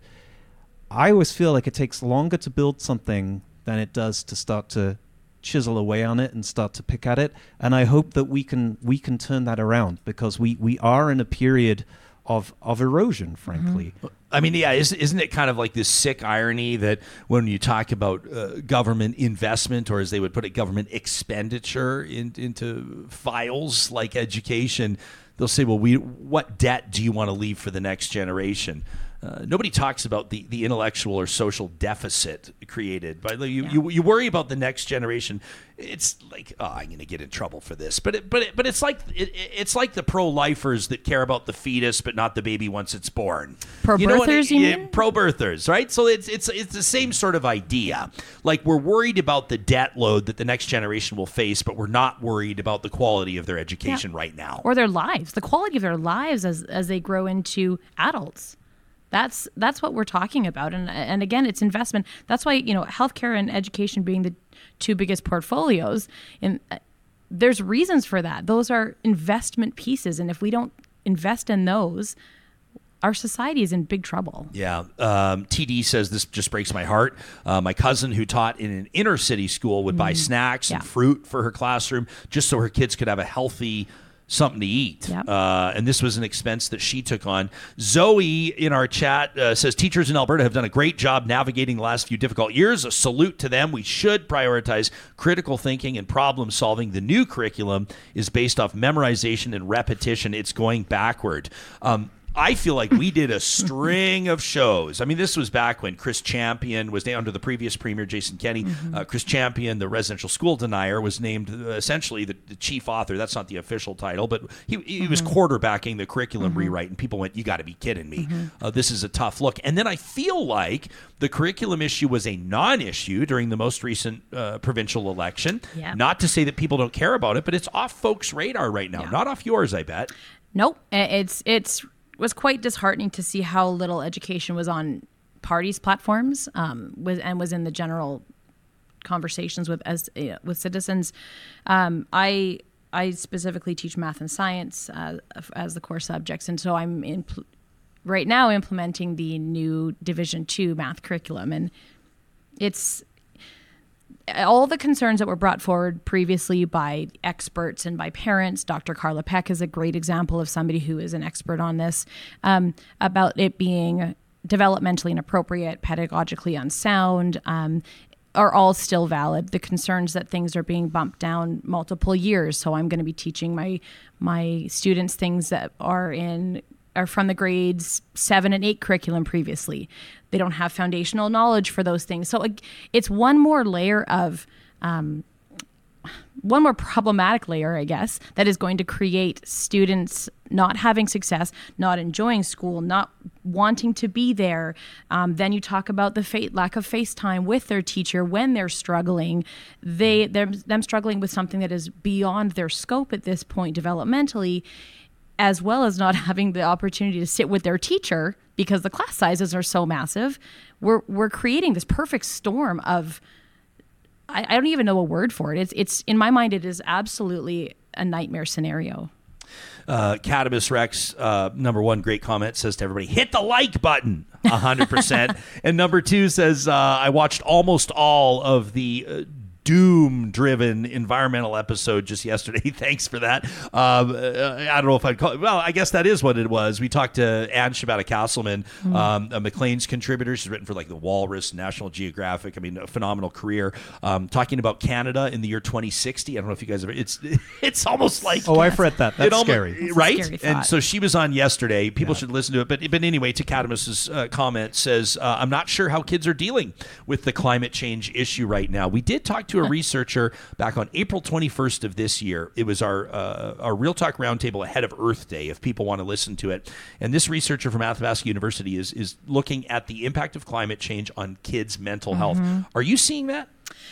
Um, I would say yes. My age group that I work with, they're a little more unaware of it. Okay. Um, our science curriculum that we teach does um, teach things about the environment and specific ecosystems and weather and whatnot. So there is the need to build in that um, climate awareness, climate crisis awareness topic. And it is a, frankly, it's a hard thing to navigate because I don't want to be doom and gloom for my 10 year old students. But the harsh realities of what of what they're going to be dealing with is is pretty hard to walk away from. I think our older students are definitely seeing it in a real way, and they're from uh, colleagues I've spoken to who teach high school and, and junior high, there's a lot of anxiety around what that's going to look like for them. And I, you know, if I can just interject, you know, on this one, I think that the only way you can kind of be a climate optimist is by educating yourself about the issue and then learning how to implement the solutions, mm-hmm. right? And so it does again go back to education. You know, one of my previous jobs, I was working in an engineering faculty at Concordia in Montreal and the people who are incubating solutions that need to be scaled out at a, at a high level for us to, to rise to this challenge, um, whether it be you know renewable energy, uh, more efficient waste management systems, um, hydrogen,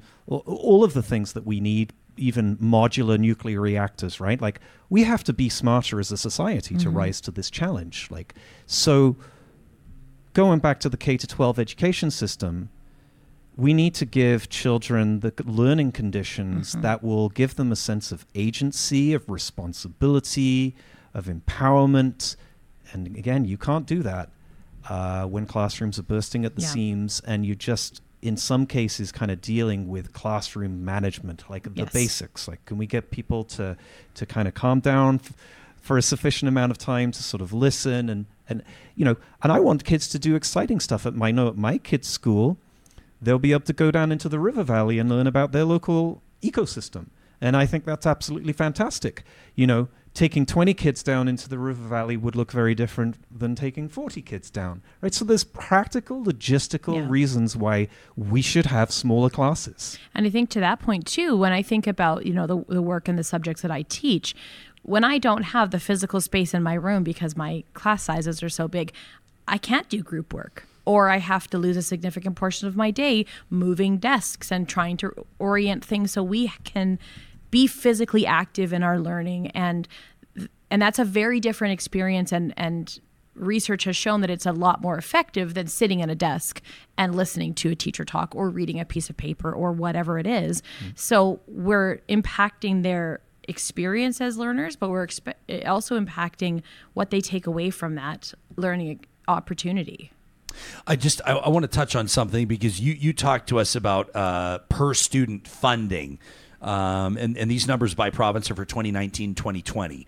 Okay, so it's a, a, a few years aged, but uh, Alberta spending the least uh, per student of any jurisdiction in Canada. Quebec spending the most, followed by Newfoundland, Manitoba, Nova Scotia. What is it about Eastern Canada? What is it about Western Canada, for that matter? BC, Saskatchewan. There's New Brunswick in there. Oh, can I can I point but out a major difference with Western Canada? Is yeah. we have half day kindergarten right? So other provinces are offering full day kindergarten. We have half day kindergarten. Mm-hmm. So there are there are some major differences that would would account for why we automatically come out of the gates kind of further behind. But we were much higher up this list five years ago. Mm-hmm. Okay, right? so so whiskey in the live chat says uh, says, but Alberta has the lowest class size of any province or territory in Canada. The, I've been fact checking on the fly as we're talking here, and it appears to me to be untrue.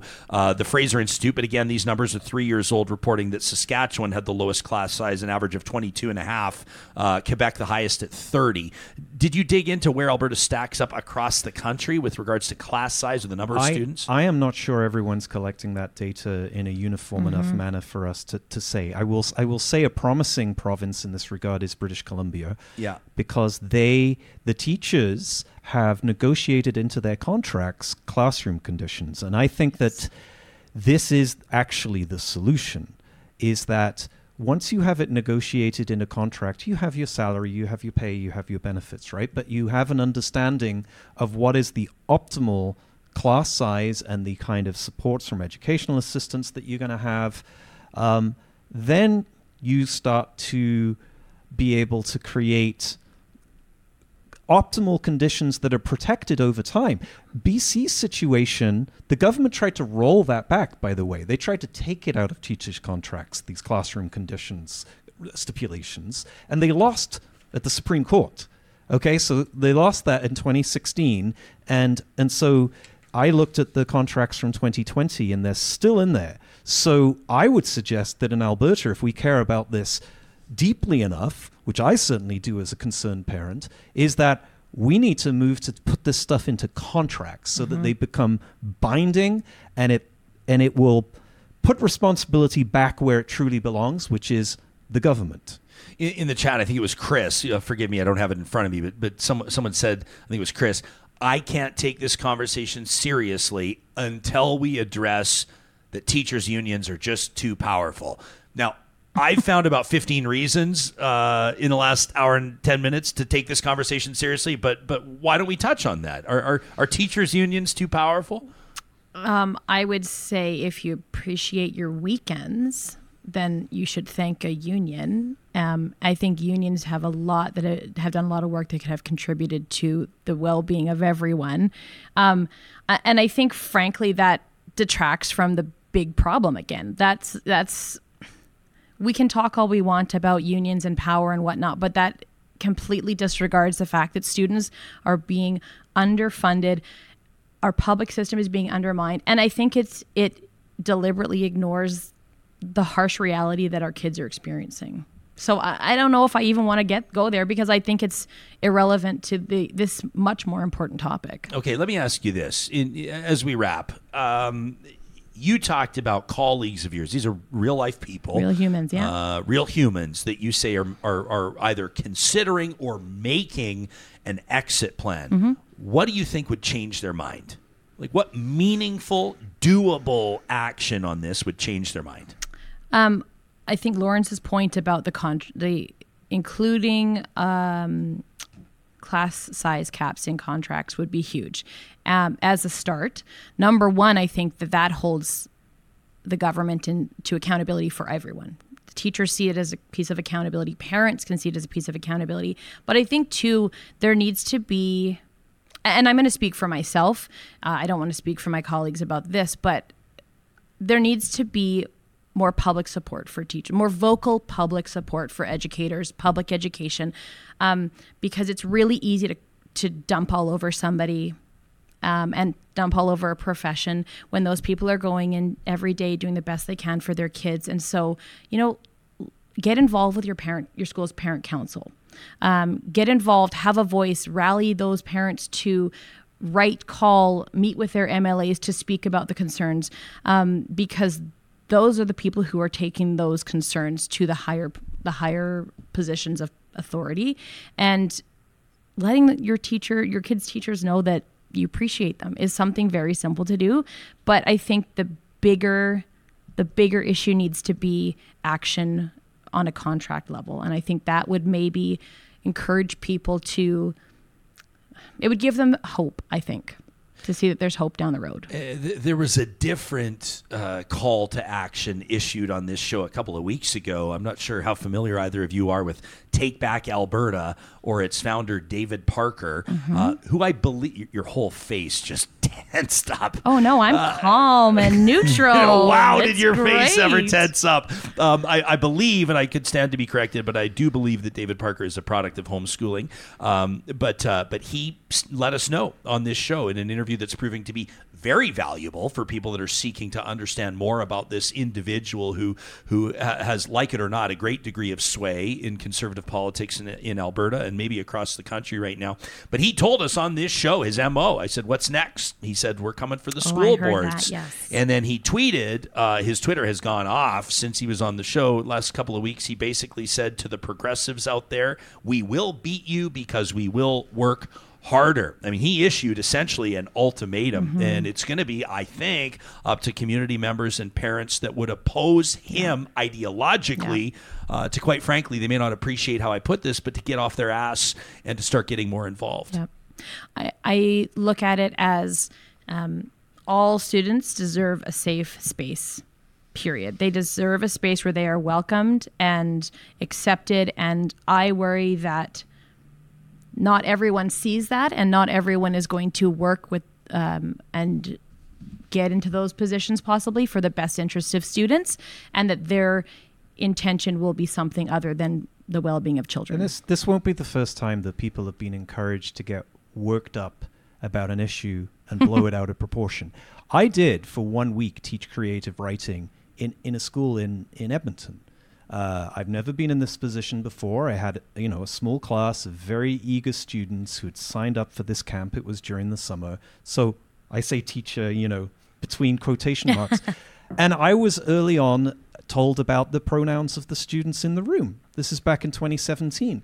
I made one slip up, uh, and a kid came to me and said, you know, the teacher who just went to the bathroom, that was they, not he I was like, understood. We moved on. This is being blown out of all proportion. Yes. This is not a divisive issue in no. schools. It's being turned into a divisive issue by people with a vested interest in eroding the public system because yes. they know what's going to happen.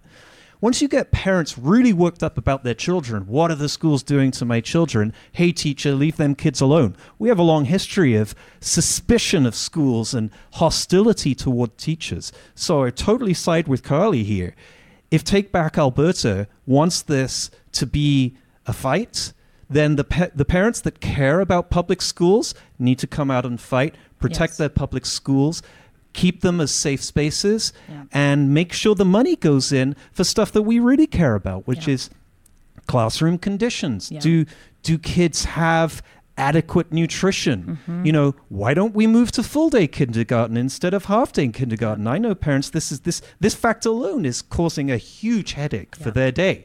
So oh, uh, not to mention cost.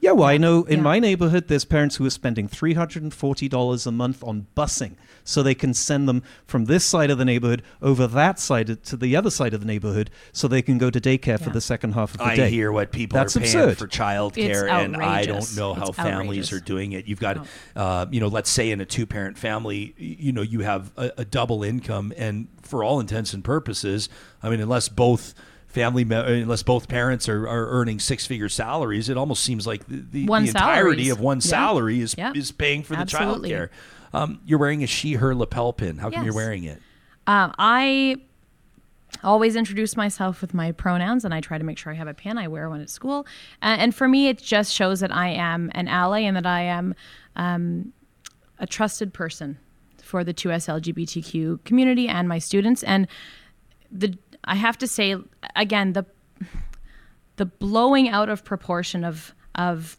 these human beings' existence is so harmful.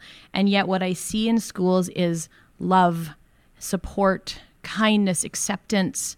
Um, hope for the future. And, and when I look at my students in our GSAs or just in the hallways, and they're all of those things and more, I I have hope for our future. I have hope for their future, but we need to set them up for success, and we do that by properly funding the system that they're you, in. You know, and I, I, hope we don't get to a point. I think there's been schools in the United States where parents so riled up about these issues showed up and were protesting outside schools. Oh, we still That has we- happened. that happened in Red That Deer happened, last yeah. year. I mean, That has you know, happened. these are people that are there fighting for the kids while they terrify entire Yeah, populations like, of I, kids. I do not want to see that happening here, And right? if, It if is may, happening here. You know, to your point about that student coming up, I think people disregard students' perspectives and kids' perspectives on this issue. Um, the kids are okay when I is, is kind of like my go-to when I think about pronouns um, and you know sharing my pronouns pronouns or having the pride flag in my classroom. We talk about it, I introduce it, and we move on, and the kids go, "Okay, cool and they're so much more accepting that i think people are willing to realize um, and give them the credit for all I know is that I have people that are uh, dear and very close to me, uh, biologically and otherwise, um, that, uh, that are members of the LGBTQ2S plus community, and that uh, even though on the outside many of them had such uh, brave and confident exteriors. Um, battled with uh, feelings that they didn't belong uh, in extreme circumstances, uh, battled with, uh, or in some cases, continue to deal with and live with suicidal ideation. Um, and, and I always just think, you know, we talk about this show's had so many conversations about like representation in media. We've had conversations ab- about equity and EDI initiatives and the economics of EDI and corporate structure and like all kinds of things. Yep. And it all comes down to one message and that, that is that young people need to see themselves represented Yeah. and I think that you know, as, as far as I can tell, um, you know, if if if a student in the back of the classroom or maybe in the front row um, enters an environment where they find that they are uh, represented, appreciated, respected, uh, then that can go such a, a long way. You know, it's it's it's such a gut punch as if I'm going to lecture a teacher on this. There's no lecture. Um, but uh, I don't know if you saw this. I think it was in. Johnny was laughing at me the other day because I was watching this. You know, you can find on YouTube these police body cam episodes. Have you seen this? And they just like put out raw body cam. And there was a teacher in the U.S. I think it was in Nebraska. I don't remember where. It's actually quite a sad uh, situation, but her uh, principal had to call in the police on the first day of school and breathalyze her in the afternoon, and she. Mm-hmm. she blew triple the legal limit. Uh, she blew a .24 at school. Uh, she had wine in her. Anyway, that's not the point. Mm-hmm. But it was the comments I was reading on the episode, and one in particular where, where you know many people were rightfully saying what a sad story. This woman Mm-hmm. obviously is ill. This woman has a disease. Uh, she should get the help that she needs, etc. And then one person said. I grew up in an alcoholic home. I grew up in a home where alcohol was the enemy, and school. They said the reason why I'm so offended by this is that school was my only safe mm. space, mm. and that just hit me like a ton of bricks. That's yeah, that's that was a definitely a sad situation and I think first and foremost that person is a human and they have my compassion and I hope that they're all right. You know, but I, I appreciate your point because I while having both parents who were teachers, I became a teacher because of my teachers. I was incredibly fortunate to have an just an amazing group of teachers my entire education. Um, and my and school for me was just a place of joy and those relationships that's we don't remember the the math test. We don't remember the social studies lesson. We remember how our and teachers know this and parents know this. We remember how people make us feel and the ability to create and cultivate those positive relationships is only possible with with the right conditions and class massive class sizes prevents that from happening. If i can't talk to one of my students in a day our relationship isn't going to get any better. An example that a teacher gave me, and I thought this was also a pretty disturbing uh, and heartbreaking example, is what if you have a student who's written an essay about a, a personal trauma that she's experiencing? And the teacher doesn't have time to read it for two weeks. So then the student is left thinking, well, my teacher doesn't care about that issue ah. I'm facing. Well, it's not that the teacher doesn't care. The teacher has 40 essays to read and can't get to your essay for two weeks. This is the critical thing that we have to, to realize about now in the in the kind of digital connected social media age person to person attention and relationships are more valuable than ever. If we don't protect those relationships in the school place and give them space and valorize them, you're going to have students that start to just disconnect. And you know, I'm I'm outing myself as a as a small L liberal here. I'm subscribed to the New York Times, and they've twice now reported on the fact that 10% of students are not showing up every day on any given mm. day. 10% in, in and this is all across the United States. Wow. So I would not want to see those kinds of numbers here in Alberta because we didn't give the students the attention they deserve in our classrooms. It's a slippery slope, though. It's Yeah. it- we're at the top of a slide for an elementary teacher analogy, I guess. But we're at the top of a slide, and where we go from here is all about the decisions we make in support of our public education system. Remember when I told you too that we may even go 30 or 40 minutes on this conversation? I just looked at the clock and went, wow.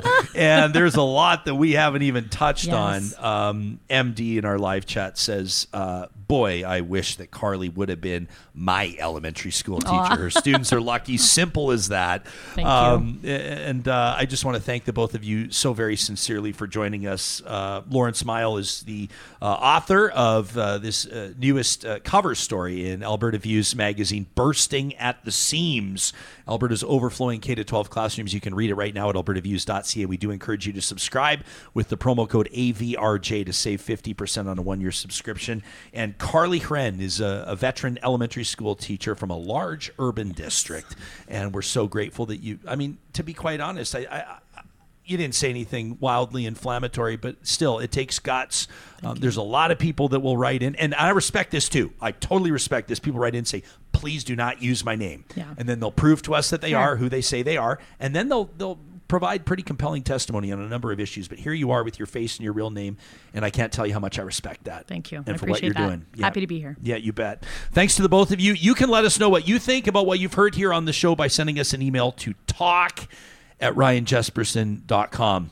Um, I'm going to keep going. So if the two of you want to hang out in the green room or do whatever you want, if you've got to get going, that's cool too. Probably do. I've We've kept kids- you way waiting longer than for we me. said, Karlee. So thanks a lot. And thanks Thank to you you. as well, Laurence. Thank you. Every Wednesday, we take you out to the mountains, and this week's going to be a very special edition because I'm going to show off. I'm going to tell you about our family vacation. Okay, uh, this is a tradition uh, presented by our friends at Tourism Jasper. Every Wednesday, it's my Jasper memories. Now.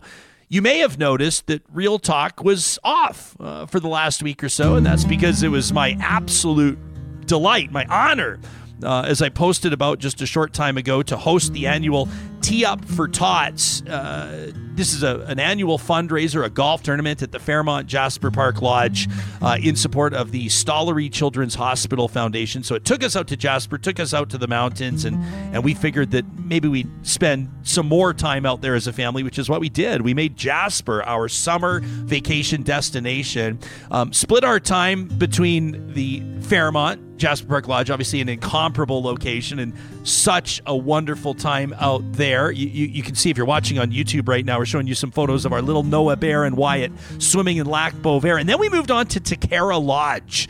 Uh, which is just along the shores of the Athabasca River. Stunning views of the river. I mean, we spent so much time. We spent so much time out on that river watching the rafts go by, and ju- just an amazing experience and the culinary adventures too, Johnny. I'm going to tell you, if you were following me on Instagram at Ryan Jespersen and, and paying attention to my stories, you may have thought that all we did was hang out in restaurants, hmm. and and you would be right.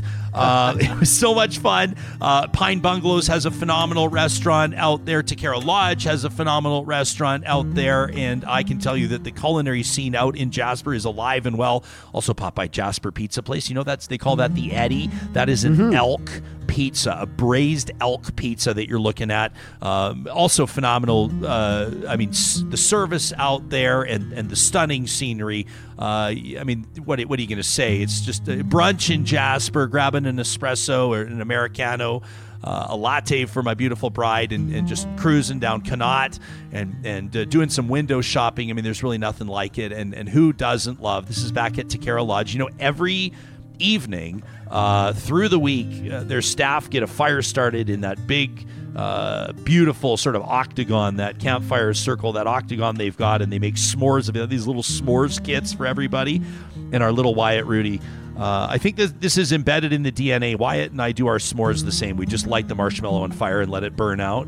I know that a lot of people spend. Uh, Carrie, uh, Wyatt's mom, my wife, she spends a little bit more time like perfectly toasting the marshmallow. I figure Chicago style, you just light it on fire, blow it out. It's perfect for s'mores. Uh, but just a beautiful, beautiful time in Jasper. We want to thank everybody that rolled out the red carpet for us. It was uh, an amazing time of year. The leaves are kind of just, just, just starting to turn. But September, uh, over these next few weeks, an absolutely wonderful time to visit Jasper National Park. So I wanted to put a few things on your radar. Number one, at, at this time of year, and we could hear the elk.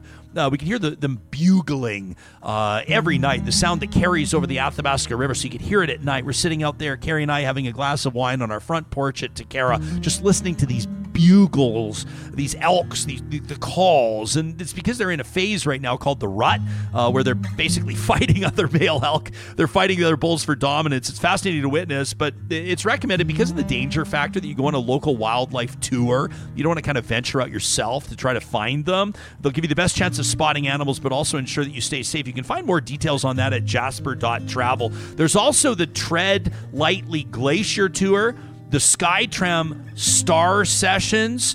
Um, if you check out rockaboo.ca, this is a really neat opportunity to go on a guided glacier hike, a guided climb, a guided, a guided ski.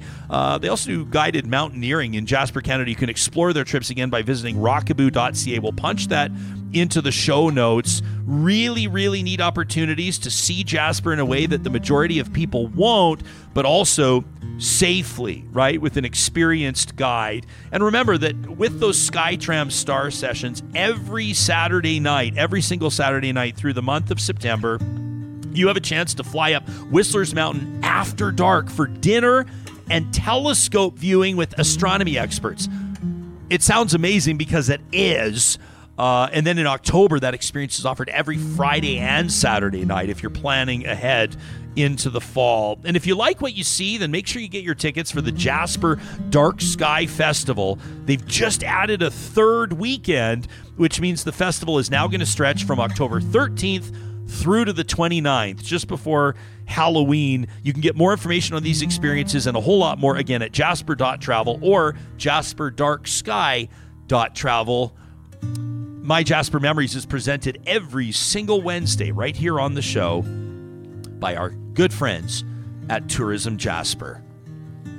It ended up being a. I'm, not surprised necessarily that our conversation went for almost 90 minutes with Karlee and Laurence because you know people care uh, a great deal about education. Mm-hmm. When, when they were talking about like classroom experiences and the like, are you thinking of a specific teacher? Is there is there like a specific did teacher? this last time, I know because I don't have One. I don't feel. well, I gave you six months to think about it. But did you? But did is there is there one that like that, that if you uh. if you had to think of one that maybe had an influence on you that stood above the rest? Uh, the only one I can remember, and it's because her name was so amazing, was Mrs. Peacock in, in That grade three. Uh, but she was always like very nurturing for the creative side, and she was always like, you know, not necessarily pushing. You know, she she let you find your way, kind of thing. And I think that's the best thing. I was amazed at the discussion today talking about the size of classrooms. I can't even imagine that. When I was in grade school, I, th- I think it was about. I look at the pictures because we're talking about school yesterday and first day of school, and I'm, I'm looking at the pictures of my grade school, and it was like 20 kids. It was like 22 max, and now we're talking about double that, 40, 43. That just uh, it seems it's. It, I don't know how, especially if you've got a class with with with students like you were saying with mental health needs. Yeah. There's all sorts of issues kids are going through these days, ADHD and all these things.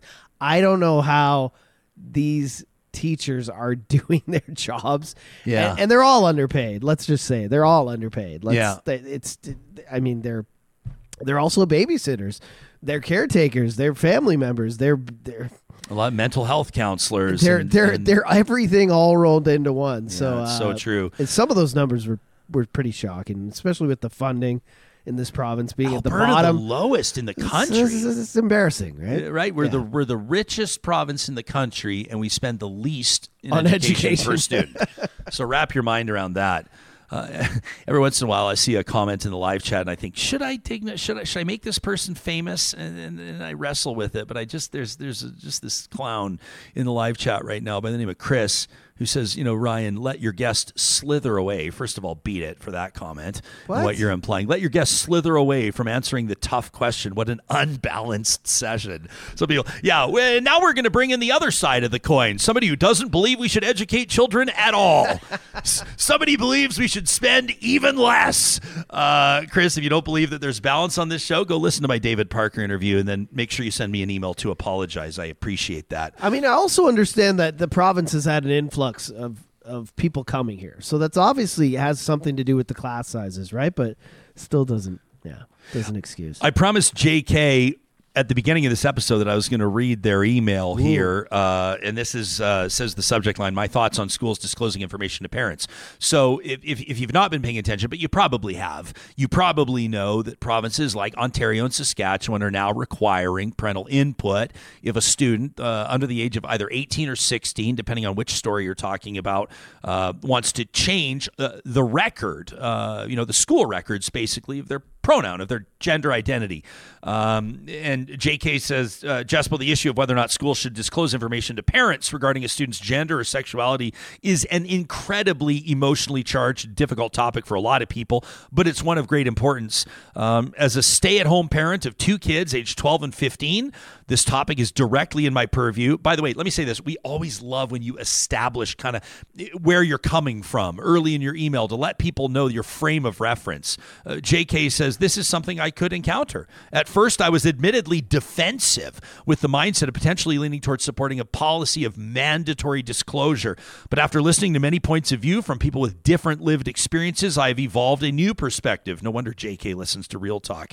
Uh, my perspective is I don't know. I don't know the answer.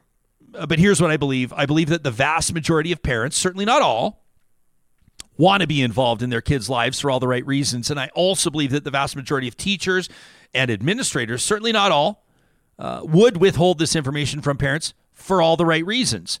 It's the but not all minority in both these groups that cause me to be concerned. And quite frankly, I'm unsure of how these situations should be handled. Uh, those that are strongly opposed to the disclosure policy have quite rightly been very vocal that there are kids that would be ostracized or abused or even worse at home if their parents were given this information. Most, if not all those opposed, who I've listened to, believe that leaving disclosure fully to the discretion of the teacher is the best and only option. But there seems to be very little discussion, little acknowledgement of the potential harm to kids done by a policy that solely leaves discretion to the teacher. Imagine a kid going through adolescence while struggling with gender identity or sexuality, thinking that the only adult they can tell is their teacher, that for whatever reason they felt like their parent just wouldn't understand. Imagine that without an additional support system, the struggle eventually becomes too much to bear and they feel so alone that they take their life. Now imagine you are that child's parent and you know without a shadow of a doubt that you would have provided an incredible support system for them had you been given the chance. Now you're burying your beloved child because an adult decided that they know better. They arbitrarily decided not to give you a chance to love and support your kid through that tumultuous time. Now, the overly simplistic and quite frankly bullshit counter to that example that I hear is something like, well, if you're a good parent, your kid will tell you. What a ridiculous statement, says JK. Many of us had great parents, but didn't tell them a damn thing when we were going through adolescence. It's human nature to think that whether it's sexuality or drugs or alcohol or whatever, that even if you know that your parents love you, they're, they're just old people that wouldn't understand. It's human nature to keep these things private, even in loving and positive households. I guess my point is there isn't a simple one size fits all solution to this very nuanced and complex issue.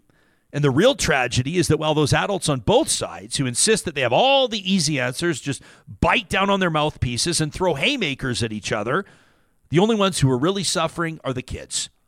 Those politically and ideolo- ideologically driven, sanctimonious assholes are the ones that I have a real problem with. And they're the only ones uh, that I would blame for the harm that could inevitably come. Uh, I quote H.L. Mencken. This quote has never been uh, for benefiting of a situation. Quote, for every complex problem, there is a solution that is clear, simple, and wrong. JK signs off. Take care, my fellow real talkers. You can let me know what you think about that before we wrap for the day. Uh, I also wanted to get to an email from Kathy. Boy, does she ever write in from the heart. And she writes in about our conversation with Anne Shibata Casselman yesterday about Canada in 2060. Canada and the impacts of climate change that extend well beyond changing coastlines and hotter fires and bigger floods. She talked about political extremism. She talked about economic turmoil. She talked about uh, ineffective prescription medication. She talked about airplanes uh, airlines having to decrease their cargo loads because of thinner air and the physical, uh, the, the physics of, of flight. And I mean, a fascinating conversation. If you missed it, make sure you check it out. I'm going to get to Kathy's email in just a second. But first, I wanted to let you know that these conversations happen because of Real Talk sponsors, our partners, like our friends at Freson Brothers, who want you to know that the annual corn roast is coming up. It's been a cherished tradition at Freson Brothers that essentially kicks off the harvest season and the Alberta Beef Roundup. And it's coming up on September 9th, which means that this weekend, September 9th, which is a Saturday from noon to 4 p.m., you can visit one of the 16 Freson Brothers stores across the province for an enjoyable afternoon with the community. A great chance to immerse yourself in the spirit of the Alberta Beef Roundup. And we're going to be talking a whole lot about that over the next couple of weeks. While connecting with your neighbors and discovering more about the Alberta Beef Roundup tradition, you can get all the details by popping in store at a Freson Brothers or by visiting them online at freson.com. That's F R E S O N.com. Hey, it's never too late, or for that matter, never too early to get in touch with Eden Landscaping. If you have a vision for your outdoor space, could be front yard, backyard, or both. Uh, it could be a brand new build, or it could be a home in desperate need of a, a curb appeal makeover. Eden Landscaping, for more than 20 years, has been bringing outdoor spaces to life. A custom landscape builder with more than 20 years of on the ground experience in Edmonton and area. We're trusting them with our backyard revamp. We've been showing off some sneak peeks on our Instagram. My wife Carrie at Carrie Skelton and myself at Ryan Jespersen. And soon enough, we'll be able to reveal the finished product to you. We worked on a budget, we had some specific goals, and they are meeting them all. Uh, it's why we're enthusiastic about working with Eden Landscaping. You can find them online at landscapeedmonton.ca if your investment these days is is along kind of more gut punch lines, if you're dealing with a flood, it could be based on the rain that's happened. You got an older foundation with some cracks in it, or or maybe it was just a straight up flood. If you're one of those Alberta families that's been dealing with the fallout from wildfire, Complete Care Restoration is here for you. You can find them at completecarerestoration.ca or give them a call at 780 454 0776. Uh, maybe you found some mold or asbestos in the course of a renovation and you recognize the importance of trusting that to a certified professional. That's what Complete Care Restoration is all about, and we give them, based on our firsthand experience working with them on our studio build, two thumbs up. Again, you can find them under the sponsors tab on our website. And calling all decision makers, whether you're a business owner, big business like West Edmonton Mall, or a small mom and pop shop, maybe a retail location or a restaurant or heck, maybe you're making uh, calls on behalf of a municipality, and bottom line is more important than almost anything else.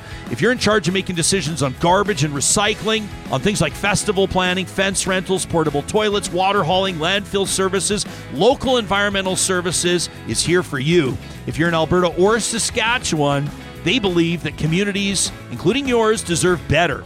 Better service, better prices, and more support for local causes. Find them online at localenvironmental.ca. And don't forget, every single Friday, Local presents Trash Talk. It's your chance to blow off a little steam.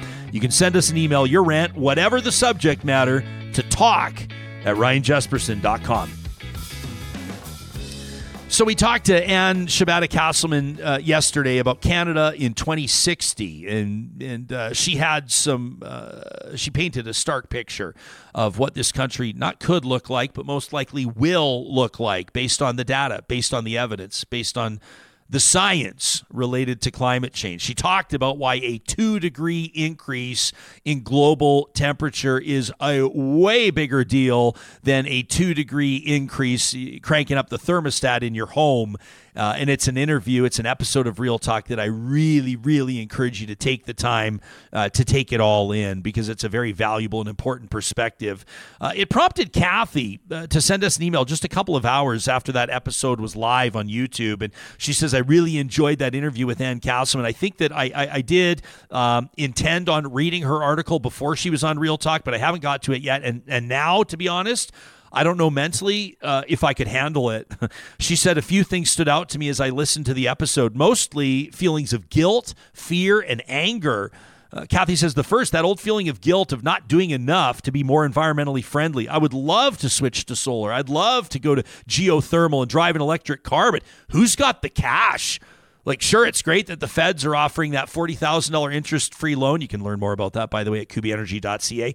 Uh, she says, but that still has to be paid back over 10 years. That's like 300 bucks a month. At the moment, I couldn't even afford car payments if my current ride goes kaput. And, and, and you have to fork out like 500 bucks to get a home assessment before you can even think of applying. Like, why does it seem like every climate change discussion puts the onus on individuals? Who's looking at industry? Who's holding manufacturing companies accountable? Why the hell do we need everything that we buy to be contained in plastic containers that oftentimes are 10 times bigger than the item we purchased? Kathy, I'm, I'm a big fan of Listerine breath strips, uh, but the packaging is, I have a hard time justifying it. Kathy says, Do you know how much water goes into like manufacturing a one liter bottle of pop? You know, some companies like Amazon boast that we can recycle their packages, but the fine print says, well, you first need to remove the label. Ever tried to remove an Amazon shipping label? You'd have better luck catching a greased pig. And why does it always feel like saving the environment is always up to Canada? Yes, I absolutely agree. We need to do our part, but but if but what we do as a country will add up to absolute squat if the rest of the world doesn't do their part. Kathy, this is the recurring theme of almost every conversation about climate action in Canada. She says, you know, the title of Anne's article should have been What the World Will Look Like in 2060. What about mass migration when hotter climates uh, on Earth can no longer support plant or animal life? What about wars over fresh water when the rest of the world realizes that Canada has it most abundantly? It seems like all I ever hear about is reducing carbon emissions as related to our energy industry. What about all the other ways we need to improve? How about we have campaigns to raise awareness about the impact of consumerism? Uh, the amount of goods shipped to North America from overseas is abominable. Where's what's the carbon footprint of over 300 million people and all their annual purchases? You know, why do we just accept that all these junk goods that we buy will last for a decade at most before they wind up in landfills and we have to replace them? Do we really need to uh, upgrade our electronic devices every couple of years? I mean, we all know they're manufactured to basically die out over that same period of time, but why isn't that an issue? What about the enormous amounts of energy and land used for the sole purpose of data storage? Maybe part of the solution is that we have mandatory blackouts, brownouts on a regular basis, but heaven forbid that the environment should ever interfere with the production of corporations generating profits from the time, effort, and sacrifice of their workers. That from Kathy. Sure appreciate the passion there, Kathy. If you want to respond to what she said or chime in on anything else you've heard on the show, you know where to find us. You can check out the contact us link on our website, ryanjespersen.com. As we wrap the show, we wanted to let you know what's coming up on Friday's episode of Real Talk. We're going to be introducing you to the recipient, nay, the recipients of the Real Talk Julie Rohr Scholarship. You know that one uh, the one that we fundraise through with our golf classic and with DK Gray's prints that are for sale. We'll be talking more about that later this week. Our judges couldn't decide on one, so they decided to grant $5,000 to two post secondary students, and you're going to meet them right here on Friday.